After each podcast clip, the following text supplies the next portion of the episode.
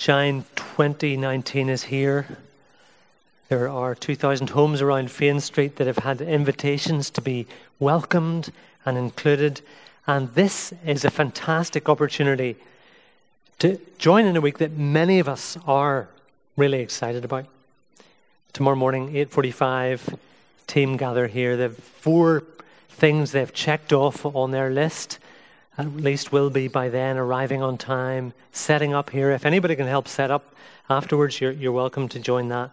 But uh, there's so much that's arranged this week that uh, Sarah and Mark have put together for the kids program, and so much more for, for everyone. Hannah and the team are ready for tots. Alison and Ruth have been helping us reach out to adults, and that's going to be running all through this week with games, coffee, craft, a community choir. There's going to be uh, Pilates, English classes, an international meal. Shine Youth, under Johnny's leadership, are going to be having an entertaining time as well as encouraging teens to look at Jesus and how he changes lives. Uh, Stephen Ashfield, you've heard from him, how people with skills and a heart to serve are going to be going into this community and demonstrating that. Dorothy's going to lead us in intercession. Others are going to be catering for us. But another big message about Shine is that it is not a one week wonder. This is far more than just seven days starting now. It's about following God's mission to redeem the world.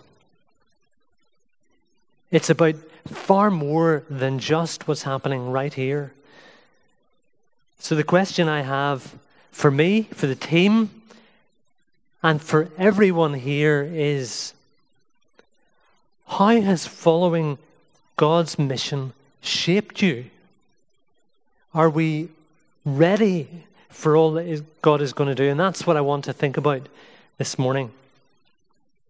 It's 50 years ago, isn't it? Since the moon landing. I'm sure many of you have watched uh, replays of that famous moment, One Small Step for Man. And it's shaped us.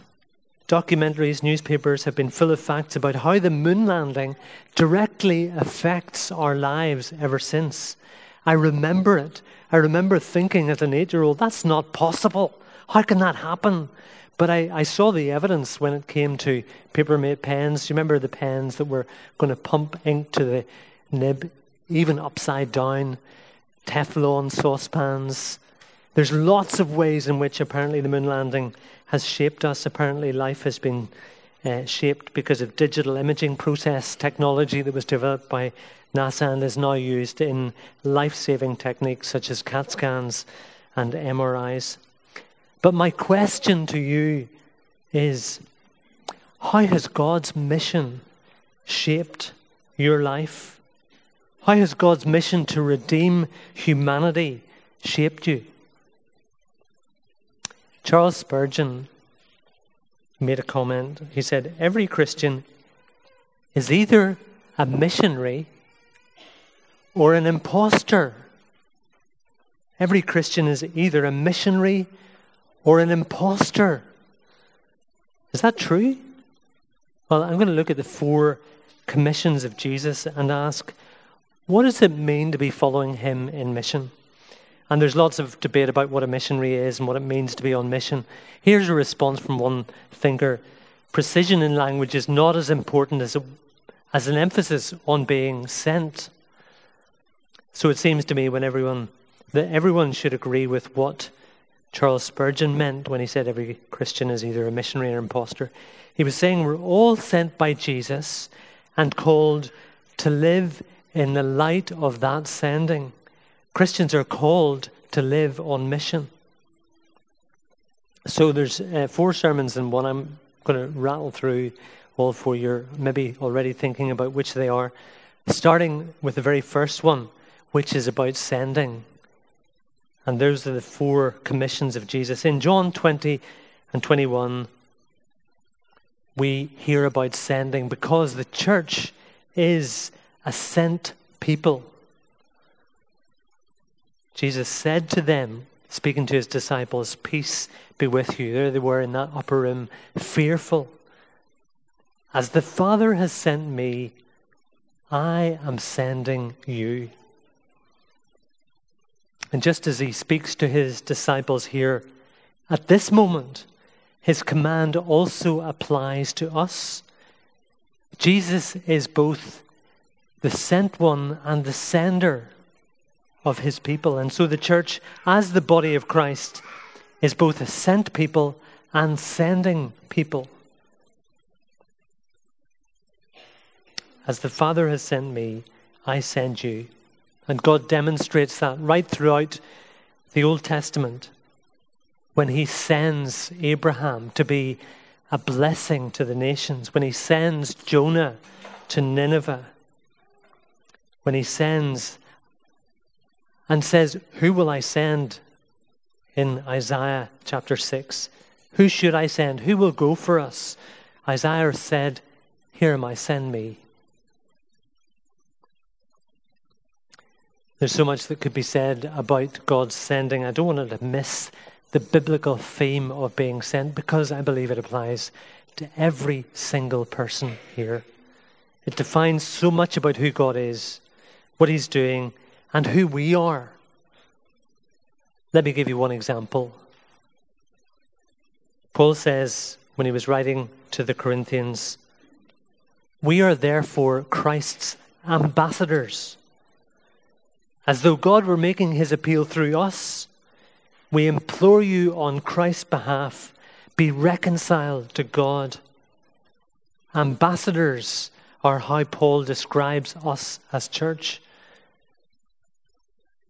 And therefore, this church is the initial contact point for the kingdom of God as God's people are scattered across humanity.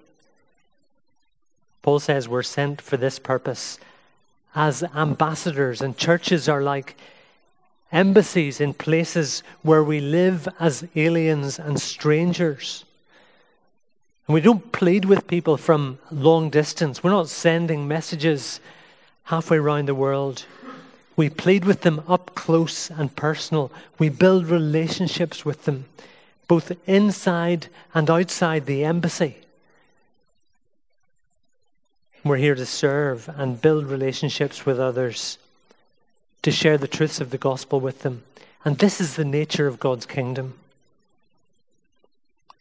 So, how do we do that? We, as many of you have done, we live our lives intentionally.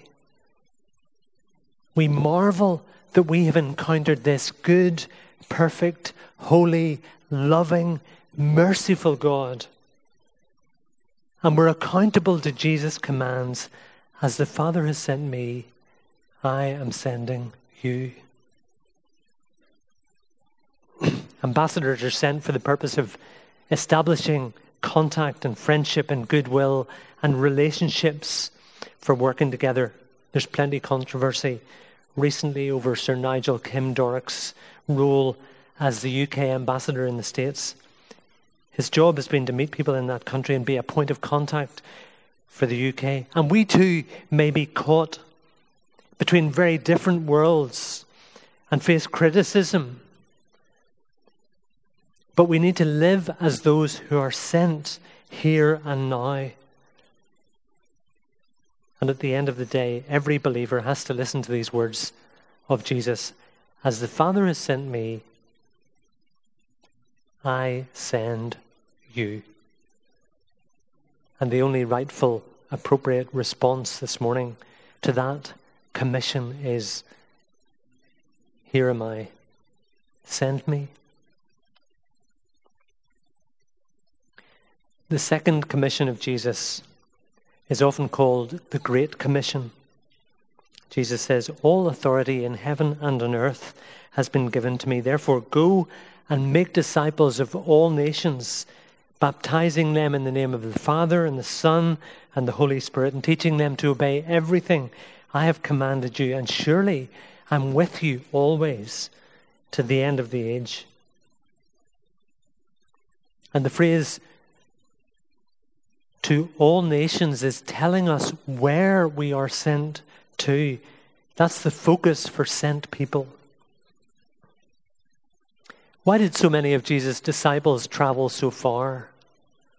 Paul says, I strongly desired for many years to come to you whenever I travel to Spain. That might be your ambition too. Lots of us want to travel to Spain. We've got some people who have traveled from Spain to be here. But you see that in Andrew. He went north to parts of Europe. Thomas probably traveled as far as India. We're not absolutely sure from Scripture, but there's lots of evidence for it. And Jesus traveled, Jesus' disciples traveled all round the world. And why was that? Why were they going to those different places when they heard these words of Jesus? What caused them to think about all the nations that moved them to go far and preach to as many as possible? This was a pivotal moment. It was a moment of change because Jesus actually reversed the mission in that he changed its direction. In the Old Testament, Isaiah was called to live in such a way that the nations would come to Jerusalem. There's a wonderful phrase in Isaiah 2 3 highlighting the mission of God in the Old Testament where he prophesies, and many peoples will come and say, Come, let's go to the mountain of the Lord, to the house of God, to Jacob. He will teach us about his ways so that we may walk in his paths. And previous verse says, All nations will stream into it. And in the New Testament, we find Jesus sending his disciples to the nations for God's glory. And the last book of the Bible, Revelation chapter 11, sees where that movement ends. It's a fantastic, glorious vision. After that, I looked and saw a great multitude from every nation, tribe, people, and language that no one could number, standing before the throne and before the Lamb, robed in white with palm branches in his hand, and they called out in a loud voice, Salvation belongs to our God who sits on the throne and to the Lamb. And that passage reminds us that the throne room is surrounded by men and women, children from every tongue, tribe, nation all praising the Lamb in those different languages, bringing the glory of the nations into the kingdom of heaven. And God, through His Holy Spirit, brought all nations and languages, or many of them, into Jerusalem on the day of Pentecost to inaugurate His mission. And Pentecost wasn't just the outpouring of the Holy Spirit on His disciples. Pentecost was a sign that God redirects his mission. It went out from Jerusalem, not through political might or warring nations, but through the proclamation of faithful churches as a tool for his subversive kingdom.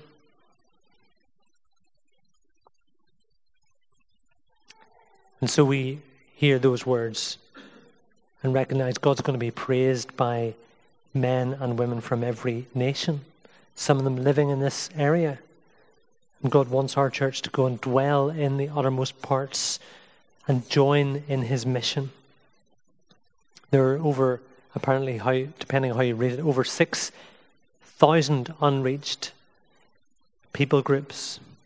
And 3,000 of those are unengaged and beyond the reach of hearing the good news. And many of us can't avoid the nations right next door to us here in Belfast. And that's why this week includes an international lunch I'm looking forward to on Wednesday, English language classes. And of course, this brings challenges. We live in a world where political leaders build their reputation on being tough with people who are not ethnically from our tribe. And you hear all the slogans of go back home, that's not the message that Jesus has for us. The movement of nations is a controversial one because it's on a massive scale, but God is doing something new as He reverses mission and brings people from every nation to our city. They're on the move. We can reach them without even getting on a plane. We do need to send more people overseas. We need to preach the gospel and make disciples right here where the nations are. And they are expecting us, at least 2,000 homes in this district, wondering what does this next week hold? Just think about it. At some point, somebody brought the gospel to you. You might remember where it was. Now we are, in New Testament terms, the uttermost ends of the earth. Doesn't feel that way, but we are. Some people try to spiritualize the Acts 1 language and model and say, well, you know, this is my Jerusalem. I'm already in Jerusalem. God's intending me to reach these people. And, and Christians, I believe, need a heart for the nations because God has a heart for the nations. But the truth is, you don't really live in Jerusalem. That's not your privilege. Jerusalem is a city in Asia. Jerusalem didn't move to Belfast. Someone announced the gospel to you so that you might announce the gospel to others at the uttermost parts of the earth. So let's not allow our church to be a cul de sac off the Great Commission highway. It is a message to the nations. And what is that message? The third commission of Jesus is at the end of Luke, where he said, This is what is written The Messiah will suffer and rise from the dead on the third day, and repentance and forgiveness of sins will be preached in his name to all nations, beginning at Jerusalem. You're witnesses of these things. So we see who Jesus sends. It's every one of us who call him Lord. Where we go, to every nation, tribe, people, and language. And this reminds us of what our message is. When I was a student, I attended a church outside Hartford, and uh, they were so kind. And the message they sent to their village was You're muddling along in life. We're muddling along here in church. Why don't you come and join us and we'll all muddle together? They were working at building relationships. But however much we work at building relationships, the center of the gospel is a message of repentance. And ultimately, the gospel is about a bloody cross and an empty tomb. And that's a remarkable, revolutionary message. And we're sent to the nations with that message. It's one of repentance and forgiveness of sins. Do you ever go somewhere and forget why you went in the first place? It's easy to be sent and forget why we're being sent. And this week, we're being sent and we're going with all sorts of great creative ideas and methods.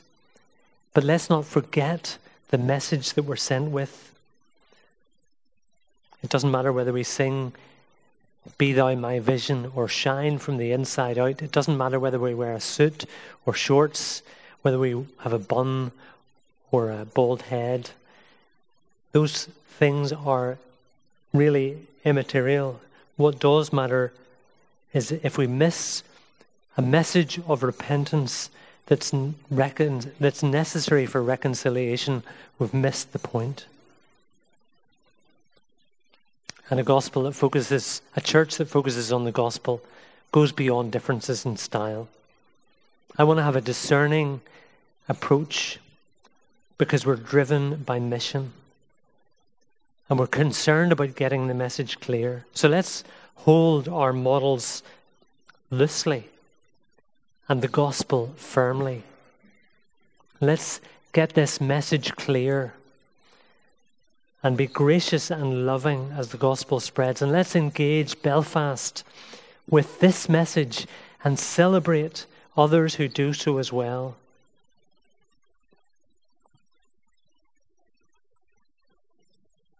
Let's not worry about how we're doing it, but let's be passionate about doing it and getting the message across.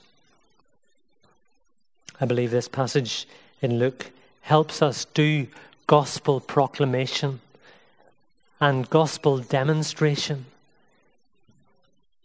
The message is the Messiah would suffer and rise from the dead on the third day. And repentance and forgiveness of sins would be proclaimed. And it helps us to serve the hurting. I wonder how many of those 2,000 homes are homes where there's hurting. The church scattered can't help but care for people, and there's going to be people coming through these doors who are carrying heavy burdens this week. We need more engagement, not less, with the poor, the widow, the orphan, the hurting.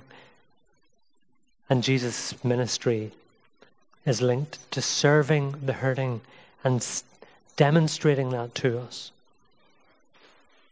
So it's a message that we're given that we need to clearly proclaim. We need to do justice. But it's not complete if we don't preach Jesus. And we can't preach Jesus and not do justice. We need to live sent to the nations with a very clear message. And the last of these four commissions is not in the Gospels, but it's in Acts. And here we find the final commission of Jesus. It comes as the disciples want to know the timing of God's plan. And he gives them something entirely different. He says, It's not for you to know the times or dates the Father sent by his own authority, but you will receive power when the Holy Spirit comes upon you.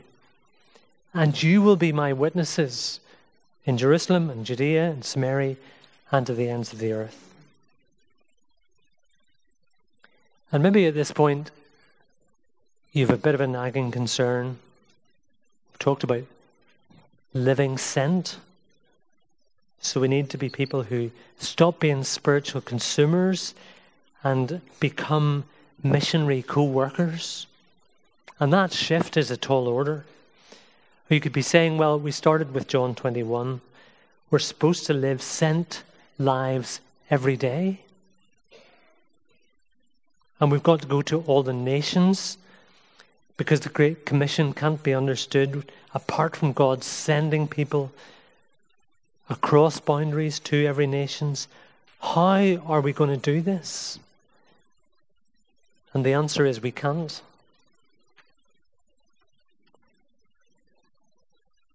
But we can remember these words of Jesus. You shall receive power when the Holy Spirit has come on you. You can't accomplish these things in your own power and strength. It's the posture of mission that is sentness, but it's the promise of mission that is power from the Holy Spirit. So maybe you've been filling out the forms and signing up and saying, Yeah, I'm ready to be sent. Or maybe you've been listening this morning and thinking, okay, well, this includes me too. I'm on board. But just wondering, how is that going to happen? You might not be able to persuade anyone this week that you have a life changing message for them. But one thing you can do today is to say, Here am I, send me. Spirit, empower me. And that's what the Holy Spirit does. He empowers us to live as sent people for the nations and for His glory.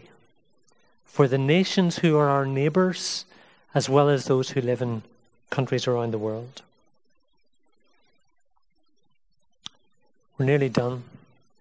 John Wesley said, Give me 100 preachers who fear nothing but sin and desire nothing but God. And I care not a straw whether they be clergymen or laymen, such alone will shake the gates of hell and set up the kingdom of earth of heaven on earth.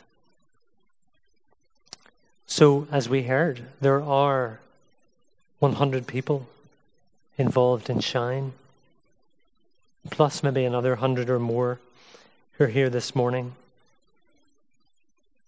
And as we finish and prepare to go into the week, I'm going to invite you to say, Here am I. There's a prayer on the screen that I'm going to invite you to join me in saying together. I'll read it through, and then I'm going to ask those who are involved in Shine to stand so that we see who they are.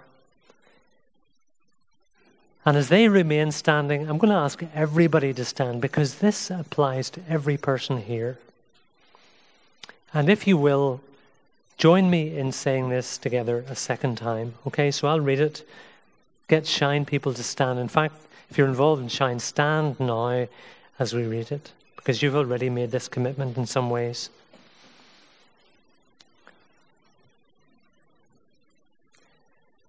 There's maybe a few who are catching up on sleep before tomorrow morning starts, but uh,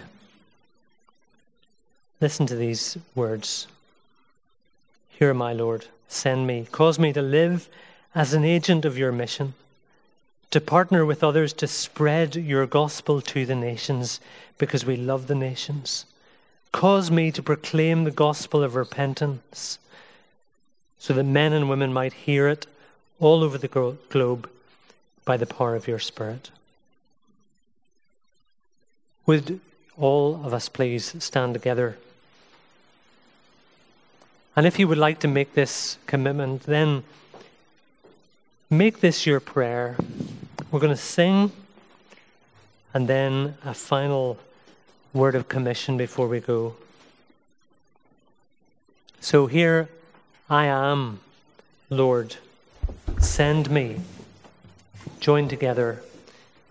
Cause me to live as an agent of your mission, to partner with others, to spread your gospel to the nations, because we love the nations. Cause me to proclaim the gospel of repentance so that men and women might hear it all over the globe by the power of your Spirit.